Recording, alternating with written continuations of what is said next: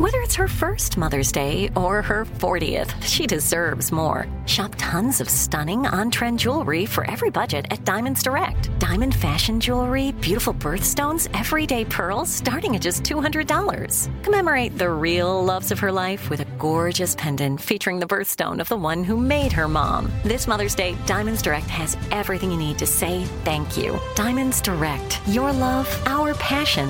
Online at diamondsdirect.com. Enjoy all your favorite sports like never before at BetMGM. Signing up and playing is so easy. Simply sign up using code Buckeye and receive up to $1,500 back in bonus bets if you don't win your first bet. When you register with BetMGM, you can get instant access to a variety of parlay selection features, live betting options, and the best daily promotions in the business. And with BetMGM at your fingertips, every play and every game matter more than ever. Place your moneyline, prop, and parlay bets with the king of sportsbooks today. Sign up using code Buckeye and receive up to $1,500 back in bonus bets if you don't win your first bet. That's right, up to $1,500. Again, sign up using code Buckeye and receive up to $1,500 back in bonus bets if you don't win your first bet. BetMGM and GameSense remind you to play responsibly. 21 plus and present in Ohio. Subject to eligibility requirements. Rewards are non-withdrawable bonus bets that expire in seven days. Gambling problem? Call 1-800-GAMBLER in partnership with MGM Northfield Park. That's 1-800-GAMBLER. You know you've got a comeback in you. When you take the next step, you're going to make it count for your career, for your family, for your life. You can earn a degree you're proud of with Purdue Global. Purdue Global is backed by Purdue University, one of the nation's most respected and innovative public universities. This is your chance. This is your opportunity. This is your comeback. Purdue Global, Purdue's online university for working adults. Start your comeback today at purdueglobal.edu.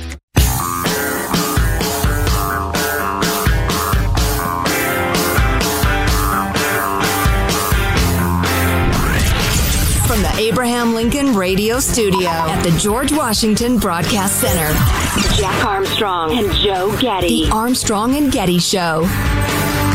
Been looking forward to this conversation. We're joined by author and columnist Gordon Chang, widely recognized authority on what's happening in China, Chinese American relationships, and that sort of thing. Gordon's recent column caught my eye. China's economy is collapsing. Here's why you should worry. Gordon, welcome. How are you, sir? I'm fine, thank you, and thank you so much, Joe. Oh, it's it's my pleasure.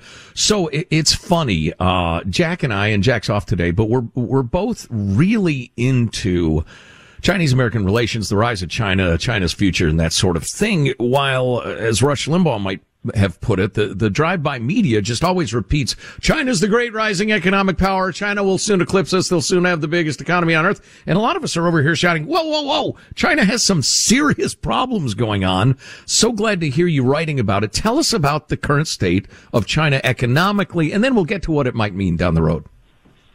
Yeah, China right now has an economy which is perhaps zero growth, maybe negative.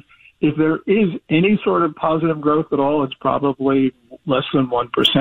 And, and the reason is, of course, the COVID lockdowns, which still are plaguing the country, including still plaguing Beijing and Shanghai, where they're putting new neighborhoods into restrictive measures all the time. But there are more fundamental problems. The most fundamental problem is that Xi Jinping, the Chinese ruler, is moving back to a state dominated economy. We know that doesn't work. Also, they've got too much debt. Um, and that debt problem is a, is a, something that they can't solve. But it's not just the economy. This is in the context of a country which really is in distress. Uh, tell tell us more about that sort of distress. I mean, because the COVID will come and the COVID will go, but I, I know a lot of the problems are are uh, structural, if you will. Yes, the, the problems are structural, and the most structural problem of all is demography. China right now has a population of, let's say, 1.41 billion, which is the number from the most recent uh, reporting of the National Bureau of Statistics. Um, most people expect China by the end of the century will have a population of maybe 500 million, maybe 600 million if they're lucky. Um, so really, this is the biggest demographic fall in history in the absence of war or disease. No country has ever gone through that before, so we don't know how China will navigate it.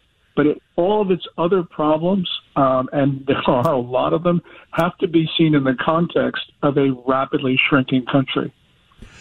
Well, and you couple that with Xi Jinping, and uh, when you know, I can't remember when it was, but uh, Jack and I had long assumed that uh, Xi Jinping, uh, Stalin, a lot of the communist leaders just wanted the the legitimacy, the promises of communism, but were really running kind of an old fashioned dictatorship behind the scenes. They didn't believe their own rhetoric, but it, it seems, you know, that Xi Jinping actually believes in communism, that it will work and that it's time to run in this unruly capitalist thing that's, that's bought them everything they have. Yes. Um, we never know, of course, what's in someone's mind, but it's clear that Xi Jinping reveres Mao Zedong. He's consistently felt that way over the course of decades. And we've seen his actions as ruler, which is to move away from the liberalization of the economy in China, which created all that growth during three and a half decades. Also, he believes in totalitarian social controls, and we're seeing the return of those so that China has really moved back to a society that is starting to resemble the 1950s, only with high speed railroads and buildings and, and skyscrapers. Um, but really, what he's doing is he's taking the vitality out of China. And that ultimately is something that has occurred. It occurred in the first years of the People's Republic, of course, but it's also occurred during the imperial era from time to time where China's leaders closed up their country. And it's always resulted in disaster, Joe. And uh, in your piece, which folks can read at armstrongandgetty.com, link to the Daily Caller, um, it's uh, you mentioned uh, uh, there have been a handful of run on runs on banks. There's a very very fragile situation with the real estate market. So I mean, if all of those birds come home to roost, and and China goes into a severe state of unrest or or uh, recession, obviously that'll affect the world economy. Uh, do you want to talk about that just a little bit before we get into other geopolitical questions? Sure. Um, it will affect the global economy, but much less than we think. You know, everyone hmm. says China is an engine of global growth. And yes, China does have and has had growth.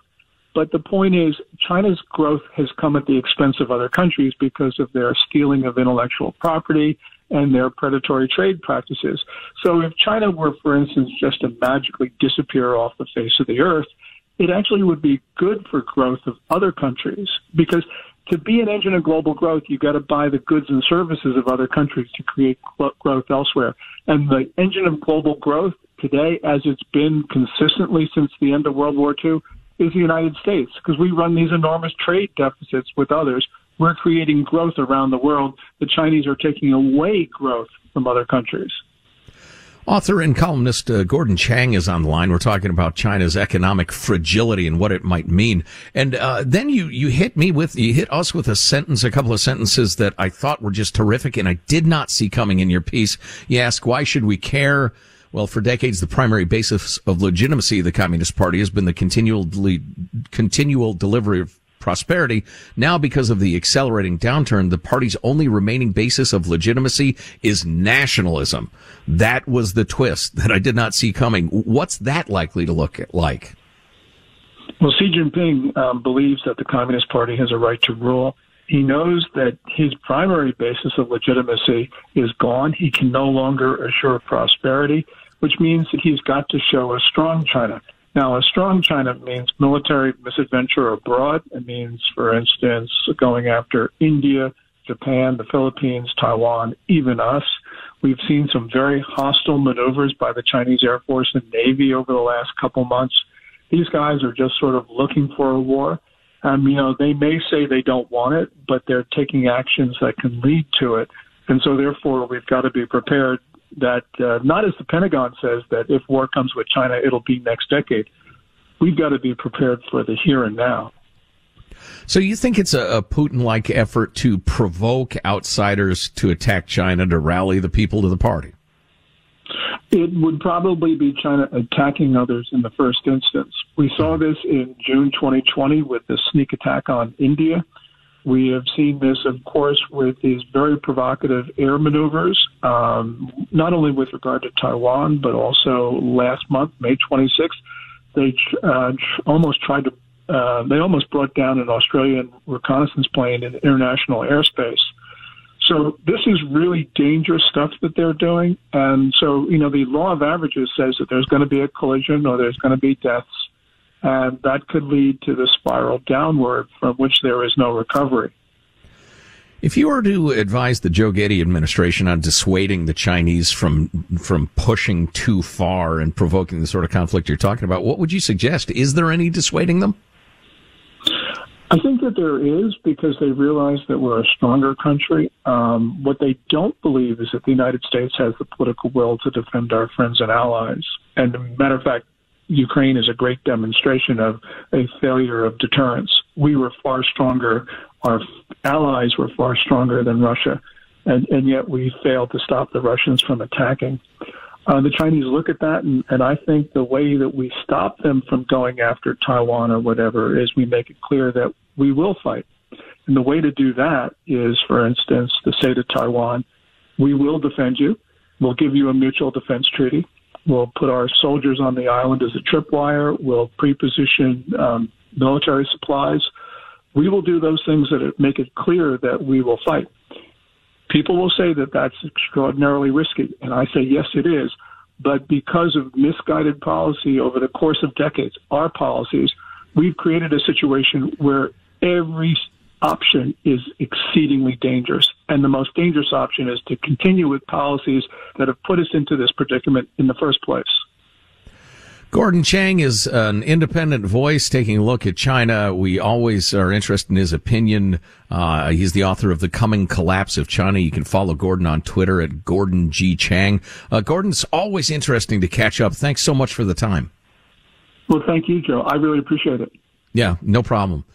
Uh, again, it's a little frustrating, and you don't need to be an authority. I don't claim to be an authority, but uh, you just hear the same cliches about China repeated over and over again, and and uh, it, it's a behemoth. I mean, obviously the population, the economy, and the rest of it, but it is an enormous, complicated, troubled, aging country, and and not the you know the the plucky young upstart that it's been portrayed as in the mainstream media for the longest time. They are well, all international politics is an extension of domestic politics, as we try to uh, remind y'all from time to time. And countries often express their uh, their difficulties domestically by reaching out and poking somebody uh, in the eye, or or you know forming an alliance or, or writing a treaty or something like that. But man, never forget domestic politics are what drive international politics and China matters these days. So you got to keep an eye on what's going on internally. Armstrong and Getty. Jack Armstrong and Joe Getty. Point of personal privilege. Don't get brazen with me. The Armstrong and Getty Show. I think Obama did like a smart move where he picked Joe Biden as his vice as his vice president because that's how he got the conservative vote. I'm very excited, and I'm excited too that you are endorsing Joe Biden. And I will want you to tell my platform why are you endorsing him? Like why should we vote for him? Well, and how can we spread for us to vote for Joe Biden?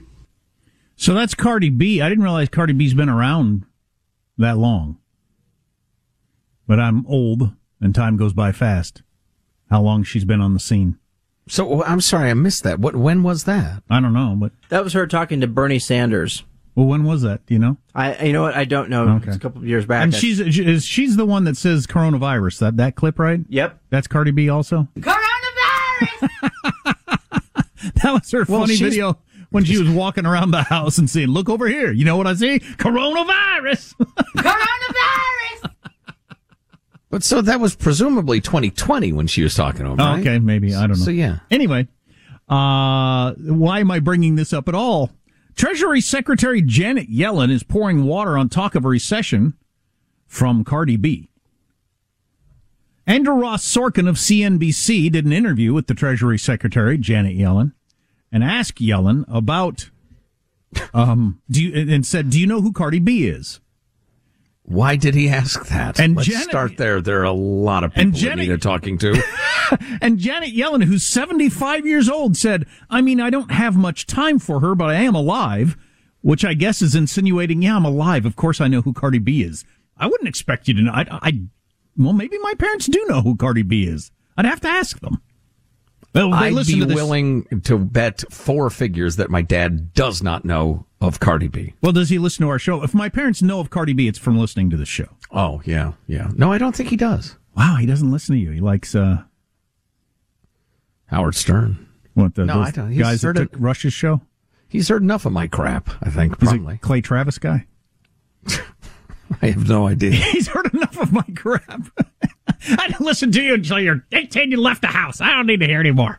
Get out! And he changed the locks. Anyway, so uh, Andrew Ross Sorkin, was a serious um, uh, financial journalist, written many books and does a show on CNBC, uh, asks the Treasury Secretary, "Do you know who Cardi B is?" And she says, "I mean, I don't have much time for her, but I am alive." Sorkin then pointed to a recent tweet from the rapper. In which she asked her 23 million followers. Yes, Cardi B has 23 million Twitter followers. When y'all think they're going to announce that we're going into a recession? She said. And uh, Janet Yellen was asked to respond to that for some reason by Andrew Ross Sorkin of uh, of CNBC, and she said, "Well, don't look for me to announce it. I'm not going to announce it. I don't think we're going to have a recession. We have a very strong re- uh, economy. I know people are upset, and rightfully so, but there's nothing to suggest, suggest inflation is uh, leading to a recession right now. Okay, that's whatever.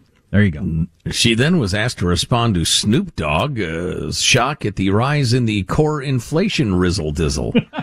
I mean, what? What? I don't know. Yeah, I just I, the, the really the the interesting part of that story is the fact that a financial journalist had the Treasury Secretary respond to Cardi B's question about a recession for some reason. Crime is up. Let's talk protection with SimpliSafe. Is there anything that matters more than the safety of yourself and your loved ones? Of course there isn't. So isn't it strange that so many home security companies don't act that way? That's why we love SimpliSafe Home Security. Their advanced security technology helps us sleep at night and they always put you and your family's safety first. Yeah, SimpliSafe's monitoring agents truly care about your well-being and are highly trained to help keep you calm and safe during stressful situations, staying on the line with you until help arrives. And with their 24-7 professional monitoring, SimpliSafe's agents call you the moment a threat is detected and dispatch police or first responders in an emergency, even if you're not at home or can't be reached. Look, you go to the website, you customize the system for your home, it comes to your house, you set it up in about 30 minutes, less than a dollar a day. So affordable, but more effective than the others. So go ahead, customize that perfect system for your home in a few minutes at simplisafe.com slash Armstrong. Go today, use our code, claim a free indoor security camera plus 20% off with interactive monitoring. Go to simplisafe.com slash Armstrong. So I was thinking about uh, when you mentioned earlier that this is the highest rate of inflation in May since 1981. I was going to make a series of jokes in my inimitable style about 1981, but I went back to uh, look at the top albums of 1981. Uh, Back in Black, ACDC, Tattoo You, Rolling Stones. Uh, you're partly right. Uh, Double Fantasy by John Lennon and Yoko Ono started the year number one, followed by Hi Infidelity by REO Speedwagon, followed by Paradise Theater by Styx, followed by Hi Infidelity, followed by Paradise Theater, followed by Hi Infidelity, which went back and forth for like four months at number one. Then you got Kim Carnes' Timeless Mistaken Identity, which was number one for f- five weeks. That's uh, based on Bette Davis Eyes, the smash Yes. hit sung by the gravelly voiced rocker.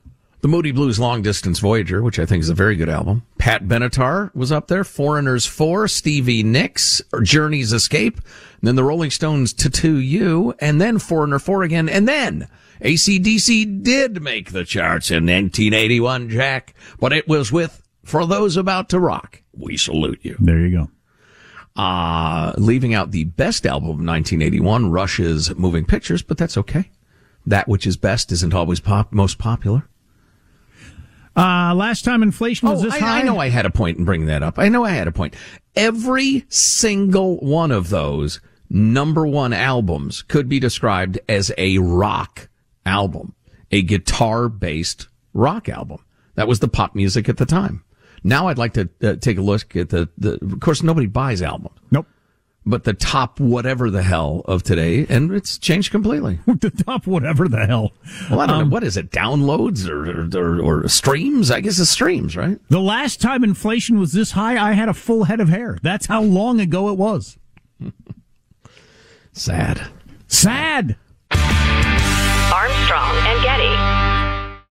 Enjoy all your favorite sports like never before at BetMGM. Signing up and playing is so easy. Simply sign up using code Buckeye and receive up to $1,500 back in bonus bets if you don't win your first bet. When you register with BetMGM, you can get instant access to a variety of parlay selection features, live betting options, and the best daily promotions in the business. And with BetMGM at your fingertips, every play and every game matter more than ever. Place your moneyline, prop, and parlay bets with the king of sportsbooks today. Sign up using code Buckeye and receive up to $1,500 back in bonus bets if you don't win your first bet. That's right, up to $1,500. Again, sign up using code Buckeye and receive up to $1,500 back in bonus bets if you don't win your first bet.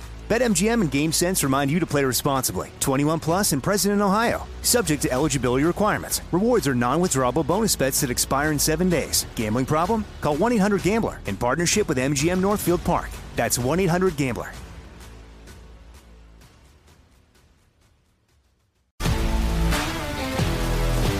If you love sports and true crime, then there's a new podcast from executive producer Dan Patrick and hosted by me, Jay Harris, that you won't want to miss. Playing Dirty Sports Scandals. Each week, I'm squeezing the juiciest details from some of the biggest sports scandals ever.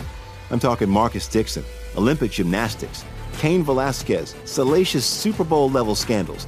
Join me on the dark side of sports by listening to Playing Dirty Sports Scandals on the iHeartRadio app, Apple Podcasts, or wherever you get your podcasts. I'm Hannah Storm, and my podcast, NBA DNA with Hannah Storm, digs deep into the history of professional basketball, along with my own as one of the first female sportscasters. Now let's get you up to speed on what else happened around the NBA today. We talked to all sorts of people I interacted with, from Dr. J to Charles Barkley and recap iconic moments. Yes, he's got it. He here he comes. Way rock the baby to sleep and slam dunk. As well as some of the wild stories behind the scenes. We were like, what? What are we in for? The scoreboard crashes before we even tip a game off. Today, the NBA is a global sports and entertainment giant. Players are multimillionaires and cultural icons. Iguodala to Curry, back to Iguodala, up for the layup. Oh, blocked by James. LeBron James. And these stories are about how we got here, both on and off the court. And what's next? Listen to NBA DNA with Hannah Storm on the iHeartRadio app, Apple Podcasts, or wherever you get your podcasts.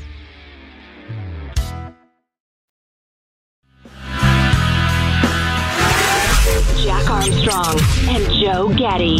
True international effort to pressure. The Armstrong and Getty Show. So I, I think the first time I heard about what we're about to discuss may have been from our good friend Tim Sandefur, Tim the lawyer, who mentioned you guys have no idea how far left law schools have swung. Um, all over the country. And, you know, if I were going to try to fundamentally uh, change a country and I could only pick a few sectors that I got to control, you know, I'd probably go with uh, media and education. I mean, if I could get right through law schools, boy, that'd be a good one. And, and whatever your cultural leaders are, your movie and TV makers, I think I'd probably want to grab them. And if I, you give me those three and I'm, I'm, I'm going to succeed. Well, you know, we've been talking about elementary education and how left it's gone and the, the, issues in schools. I mean, I got a story here about a Virginia district being stu- sued by parents because they're being taught the loathsome, loathsome, uh, woke uh, racial theory stuff.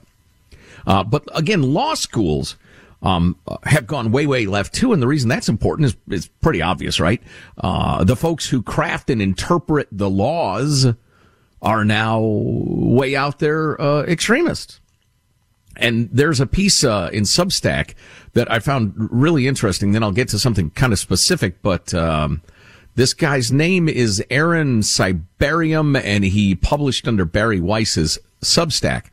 Um, but he talks about the adversarial legal system in which both sides of a dispute are represented vigorously by attorneys with vested interests in winning. It's the heart of our constitutional order.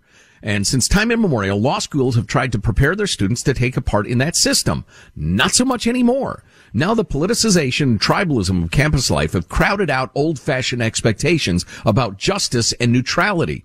The imperatives of race, gender, and identity are more important to more and more law students than due process. More important than the presumption of innocence. More important than all the norms and values at the foundation of what we think of as the rule of law. And he gives a pretty good little explanation of critical race theory as it is dealt with in law school. Not the way it's been kind of dumbed down and, and turned into something else to become your woke, uh, uh, race baiting anti-racism in, in schools. But the actual critical race theory, as it came to be called in the 1980s, began as a critique of the neutral principles of justice. The argument went like this. Since the United States was systemically racist, since racism was baked into our political, legal, economic, and cultural institutions, neutrality, the conviction that the system should not seek to benefit any one group, camouflaged and even compounded the racism. The only way to undo it was abandon all pretense of neutrality and to be unneutral. To tip the scales of justice in favor of those who never had a fair shake to begin with. And this was a very, very fringe theory for a very long time. But now it's spread like wildfire through our nation's law schools. Starting this fall, Georgetown Law School, perhaps you've heard of it, will require all students to take a class on the importance of questioning the law's neutrality. That's one of the core classes and assessing, assessing its differential effect on subordinated groups, etc. Questioning uh, the law's neutrality. Wow. As of last month, the American Bar Association is requiring all accredited law schools to quote, provide education to law students on bias, cross-cultural competency, and racism, both at the start of the law school and at least once again before graduation. That's in addition to a mandatory legal ethics class, which now must instruct students that they have a duty as lawyers to quote, eliminate racism. Never mind the fact that many of these places define racism as disagreeing with the so-called anti-racism doctrines. Which brings us to a really interesting article from Pacific, uh, Pacific, Pacific, Pacific Legal.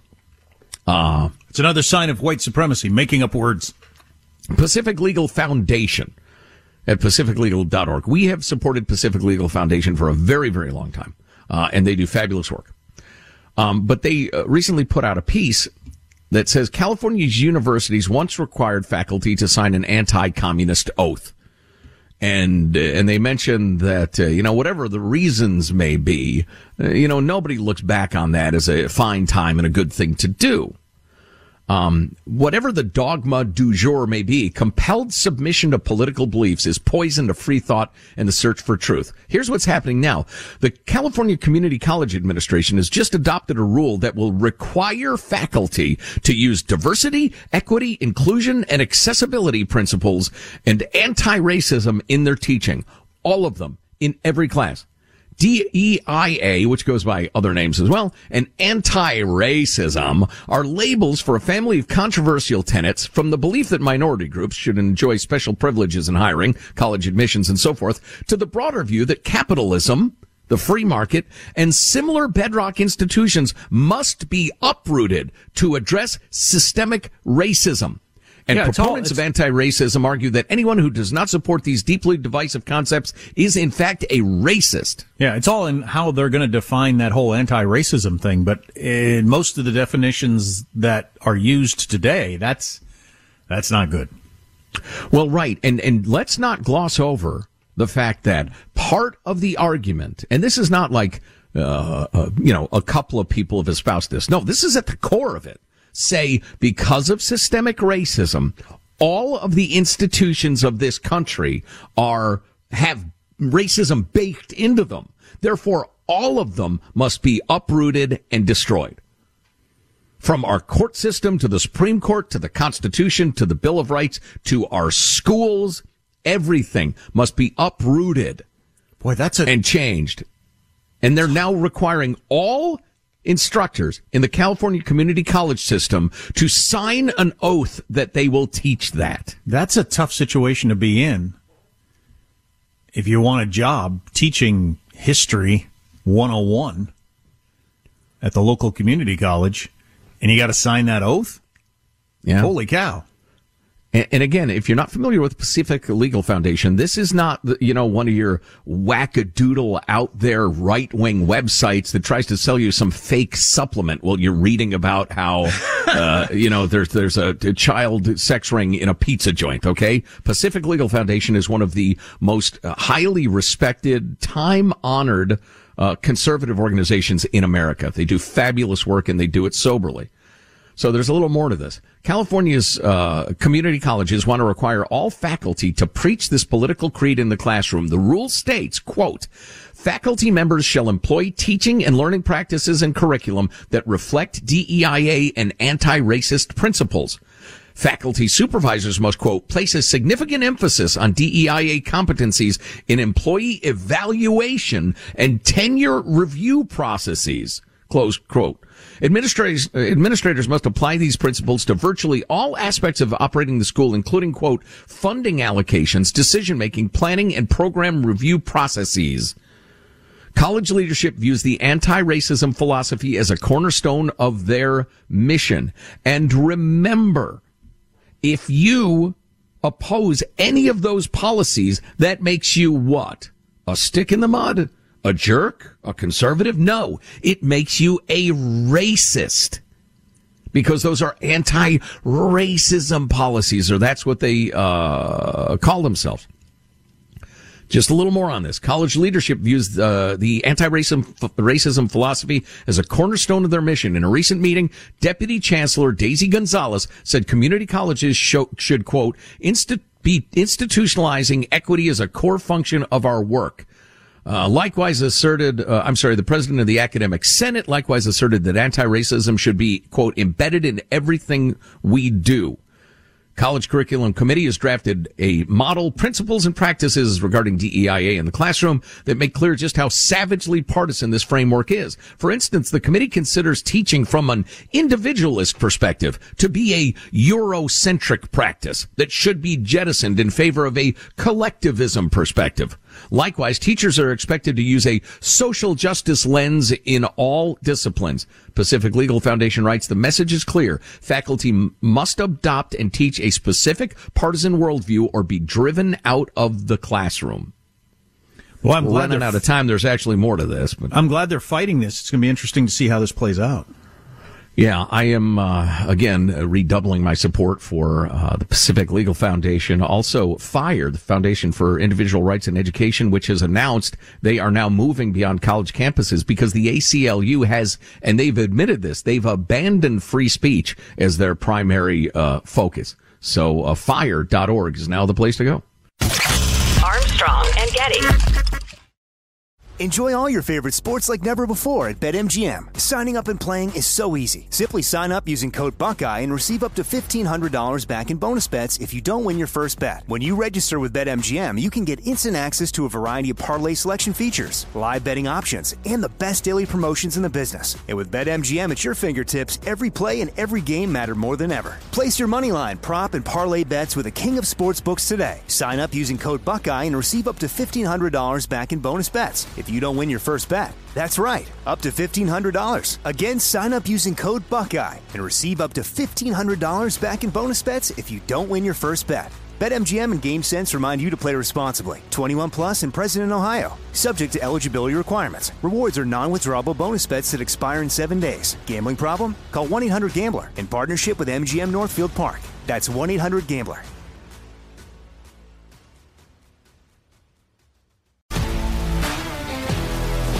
If you love sports and true crime, then there's a new podcast from executive producer Dan Patrick and hosted by me, Jay Harris, that you won't want to miss. Playing Dirty Sports Scandals. Each week, I'm squeezing the juiciest details from some of the biggest sports scandals ever. I'm talking Marcus Dixon, Olympic gymnastics, Cain Velasquez, salacious Super Bowl level scandals. Join me on the dark side of sports by listening to Playing Dirty Sports Scandals on the iHeartRadio app, Apple Podcasts, or wherever you get your podcasts. I'm Hannah Storm, and my podcast, NBA DNA with Hannah Storm, digs deep into the history of professional basketball, along with my own, as one of the first female sportscasters. Now let's get you up to speed on what else happened around the NBA today. We talked to all sorts of people I interacted with, from Dr. J to Charles Barkley, and recap iconic moments. Yes, he's got it. Here he comes.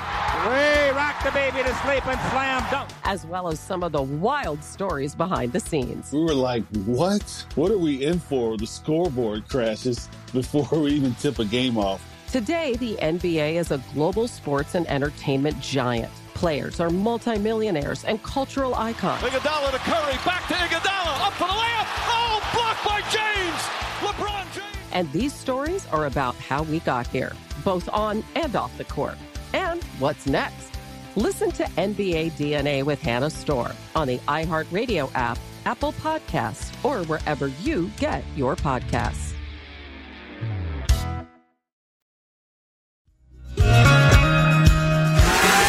Jack Armstrong and Joe Getty. The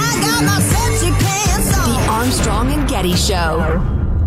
Uh, uh, I talked a great deal uh, yesterday about Matt Walsh's new documentary, What is a Woman? And Matt Taibbi, died in the wool lefty, saying it was really good and made a lot of good points and that the whole transgender factory apparatus of the so-called counselors and the surgeons and the uh, people giving drugs to children and the rest of it, it's all sick.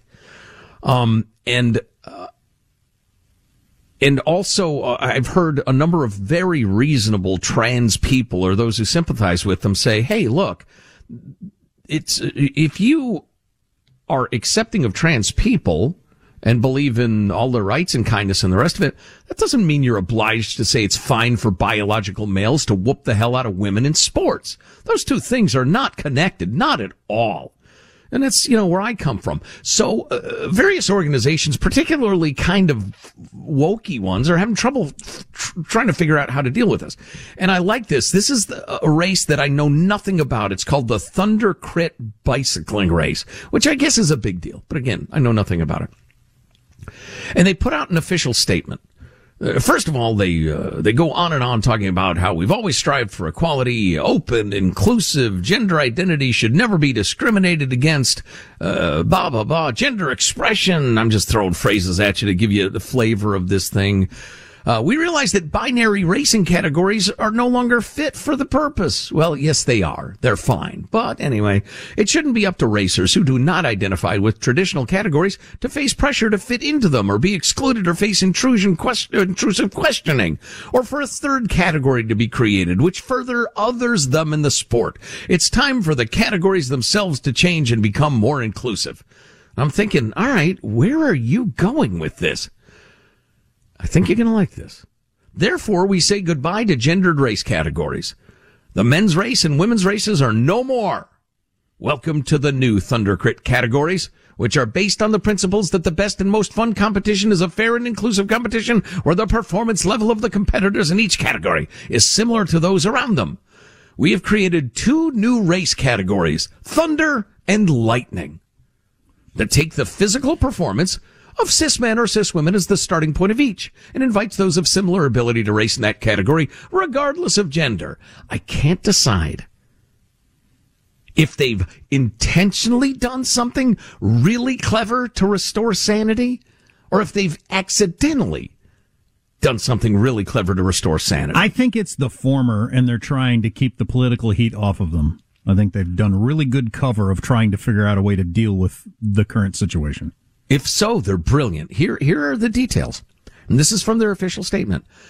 It's a radical rethink of what a race could look like, celebrating the differences between riders, but offering a level playing field in terms of competition.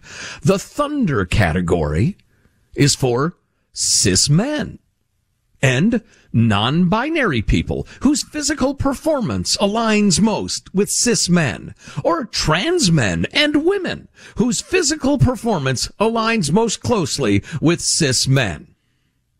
Yeah. In I, other words, you ride like a dude, you're in this category. Yeah. I think I think they have cleverly tried figured out a way to get around the problem. You got times like a dude, you're in this category. You got a heart, lungs, bones, and muscle mass that like a, that's like a dude's. You're riding in the thunder category. Then the lightning category, obviously, is for cis women, non-binary people whose physical performance aligns with cis women, or trans men and women whose physical performance aligns mostly with cis women.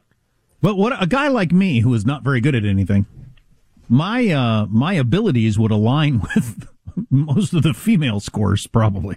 So, um, or just align with sad. so would I end up in that category or how's that work? Well, Jack, we've talked to our Thunder racers and our Lightning racers, and they said let them race wherever you want. Exactly. and so somebody would say, "That guy over there is he's a dude." And don't don't worry about it. Yeah, don't worry about it. Don't worry about it. Here are some notes. Cis people cannot choose their racing category. Cis men will race in the thunder category. Cis women will race in the lightning category. Well, that seems to be discriminating against the uh, cisgender types, but we recognize that this new format may be confusing. It's not the least bit confusing. so if you're not sure, please email us. We'll be ha- we'll be happy to help you choose the right category. I like it when people say stuff like that. I realize all this is very confusing. No, it's not. It's very simple. Let's see. Transphobic behavior will not be uh, tolerated. We will not require any proof of medical treatment. Edge lords will not be tolerated. Somebody help me. Edge lords? Is that something we can say on the air? I don't even know what even that is. Is that loathsome or horrific? I don't. I assume it's not, since it's in this official. Can somebody Google what the hell is an edge lord? You might have to go to the Urban Dictionary, or is that a legal term? Is that young Alex piping in? Yeah, Alex, it is me. It's it's somebody who's over dramatic for no good reason. like a drama queen. Oh, so th- th- have you heard this expression before? I have. It's normally used online. It's somebody with just like a, an explosive persona that tries to get a reaction out of people. Okay, that's- meaning uh, like everybody on Twitter. Basically, yes. Yes. Okay. So I'm glad you said that. I, I, I real, I just remembered. I come across this on a, a Reddit thread of something the other day. That's probably the sort of place you would hear this. Edge lords. They were referring to and I had no idea if that was a video game or whatever. Okay. Edge edge. Well, I've, I've been. I, I'm a bit king of, of edge lords I'm a bit of an edge lord now and then, so you know. and a drama queen. So what are you going to do? Uh, For, like for entertainment purposes only. Uh, certainly. Uh, they say we're open to constructive feedback. We don't have all the answers and recognize it's not necessarily the perfect solution. So we're open to ideas and suggestions how we can improve in the future. So, I, you know, I, I think this is clever. If your performance aligns most closely with dudes, you're in this category, all right? You can call yourself a dude or a woman or pangender or a giraffe or, or, or Her Royal Highness Queen Elizabeth. You can call yourself anything you want. But if you're obviously a dude looking person who races like a dude, you're over here. So what, all right. So what would they have done with Babe uh, Didrikson Zaharias back in the day, the the dominant female athlete of the early 20th century? Would she have had to compete in the men's category then?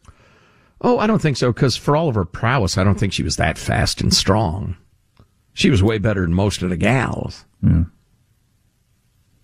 Um. Yeah, yeah, yeah. I just, I would just, I, I would, I wouldn't want to eliminate like if you, you end up with like a super standout like Usain Bolt type woman. It just dominates everybody. But it, she's she's full on woman.